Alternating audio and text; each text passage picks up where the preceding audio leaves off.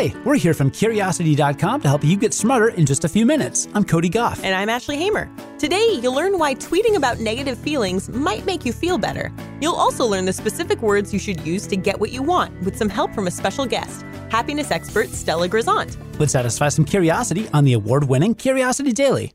New research suggests that tweeting about negative feelings might make you feel better. This study comes with some caveats, but hey, if the findings turn out to be true, then maybe you'll walk away with a new way to cut down on some bad feelings. Yeah, so this study came up with findings by analyzing 75,000 Twitter accounts, and it processed their tweets using what's called a sentiment analysis tool. I used to work as a social media marketer, and I worked with a lot of these tools. They analyze the language used in tweets and Facebook posts and other social media posts, and brands will use them to kind of measure the sentiment around their brand. The limitation with these sentiment analysis tools is, of course, that language is always changing, and the way people use language is always changing. But the study was based on previous psychological research, so it definitely has legs. Right. So researchers were looking for accounts that tweeted straightforwardly about feelings. Stuff like, I feel really bad, or I'm feeling awesome. Tweets like this are what's called affect labeling. And previous psychological research suggests that it has a therapeutic effect, especially if the affect labeled is negative. Even just putting dark feelings into words seems to lessen those dark feelings. So the sentiment analysis tool the researchers used was called the Valence Aware Dictionary and Sentiment Reader, or Vader. Exactly. And that rated the positivity or negativity of tweets. They found that affect labeling worked differently for positive emotions than it did for negative emotions. Negative affect labeling usually brewed for a long time. A tweet like, I feel really bad, usually came after a long string of tweets with negative Vader scores. Positive affect labeling, on the other hand, came on suddenly, with much less wind-up. The tweets themselves had different effects, too. Tweeting, I feel really bad, typically made people feel better. Or at least the tweets that came after a straightforward expression of unhappiness like that had higher Vader scores. Tweeting, I feel amazing, on the other hand, had the opposite effect. In a way, though, these are both facets of the same phenomenon. Expressing or labeling an emotion tends to diffuse it and bring you, or at least your tweets, back to a neutral emotional state. But it's not clear if tweets are a good way to measure someone's genuine emotional state. People pretend to be happy on social media all the time, and even when we do express that we're sad, we do it in careful and curated ways. This study may really be evidence that people only tweet about their darkest emotions sporadically, so they don't seem like a drag. It's also unclear if affect labeling actually causes feelings to dissipate. It's more plausible with negative emotions. I mean, if people respond with a bunch of supportive messages, that could understandably make you feel better and put you in a better mood. But why would tweeting about joy deplete it? Instead, it might just lessen over time because that's what all feelings do. Still, the next time you're feeling rough, it might not hurt to tweet about it. Let us know if it helps. Today's episode is sponsored by Purple Mattress. Do you have a hard time falling asleep at night or staying asleep? If getting a good night's sleep is a struggle, then you've got to try a Purple Mattress. The Purple Mattress is made of a brand new material that was developed by an actual rocket scientist. It's not memory foam. The Purple material feels unique because it's both firm and soft at the same time, so it keeps everything supported while still feeling really comfortable. Plus, it's breathable, so it sleeps cool. You can get a 100-night risk-free trial. And if you're not fully satisfied, then you can return your mattress for a full refund. It's also backed by a 10-year warranty with free shipping and returns, 0% APR financing, and free in-home setup and old mattress removal. You're going to love Purple. And right now, Curiosity Daily listeners will get a free Purple pillow with the purchase of a mattress. That's in addition to the great free gifts they're offering site-wide. Just text CURIOUS to 474747. The only way to get this free pillow is to text CURIOUS to 474747. That's CURIOUS to 474747. Message and data rates may apply. We give you plenty of life hacks and psychology tips, but today we're going to dig into the nitty-gritty with some help from a special guest. Stella Grisant is a happiness expert and executive coach, and today she's back on our show to tell you what are the specific words you should use to get what you want. So for this, I really like to reference nonviolent communication.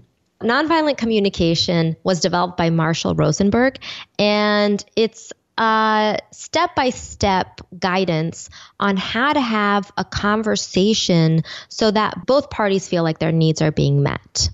And it basically assumes that we can all get our needs met if we just try to understand each other. And that's really what's missing from most conversations is we're not really willing to understand the other person. We just see things from our perspective. So if you have a willingness to understand and to empathize, you are much more likely to succeed in your ask.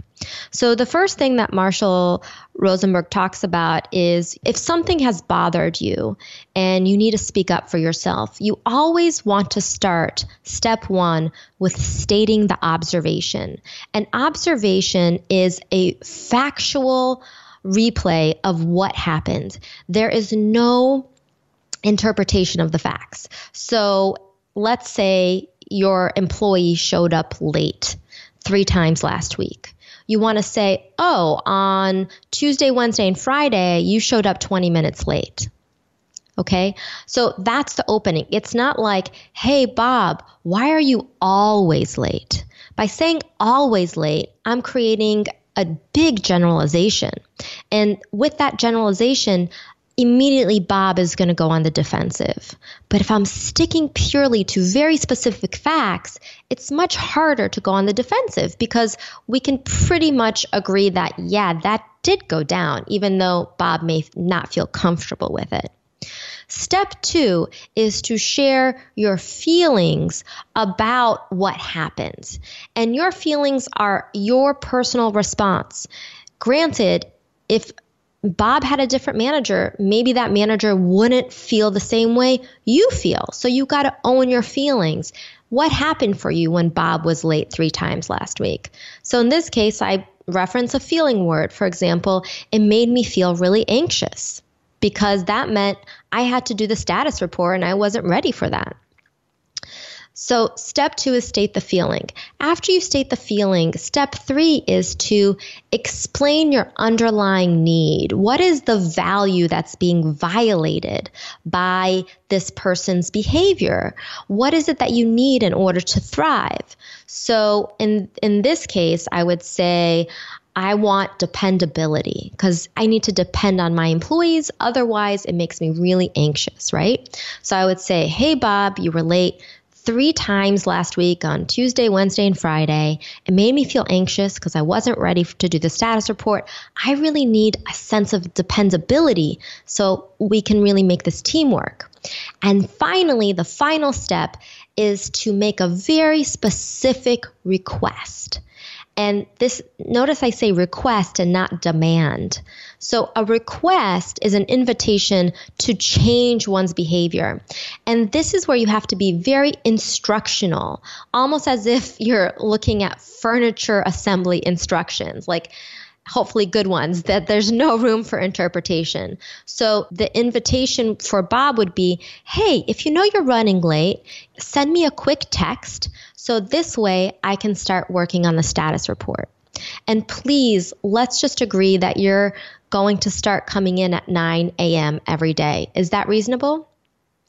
And so that way, Bob knows what to do. So often when we want people to change their behavior, we're not being specific enough. We just say, I just want you to be reliable. Well, I don't know what that means. Maybe Bob thinks he's very reliable and that being late by 10, 15 minutes isn't a big deal because he's always submitting his stuff on time. So when you go in for the ask, you want to follow those steps and go through these steps before you have the conversation because it will actually help you get clear on what is it that you really, really want out of this conversation. Often, the most difficult conversation we ever have to have is the one with ourselves. You know, it's easy for us to feel when something's wrong or when someone hasn't treated us well, but to really know what's really going on here for me and what would really help me flourish, that's actually the more difficult ask. And so by going through these steps in advance, it really helps you organize your thoughts and come from the most powerful, compassionate place you can. If you want to find more great resources from Stella, then you should visit her website, workhappinessmethod.com. That's where you can find a free tool called the Vision Generator, which she updated last year. You can use that to get help asking the right questions to figure out what kind of person you want to be, which has been a theme in our previous conversations. We'll also put a link to Stella's website and other resources in today's show notes. Before we wrap up, we want to give a special shout out to Dr. Mary Yancey, who gets an executive producer credit today for her generous support on Patreon. Thank you so much. If you would like to learn more about how you can support Curiosity Daily, then visit patreon.com/curiosity.com, all spelled out. We also just posted a poll on our page that you can take to tell us what you think of our new podcast logo.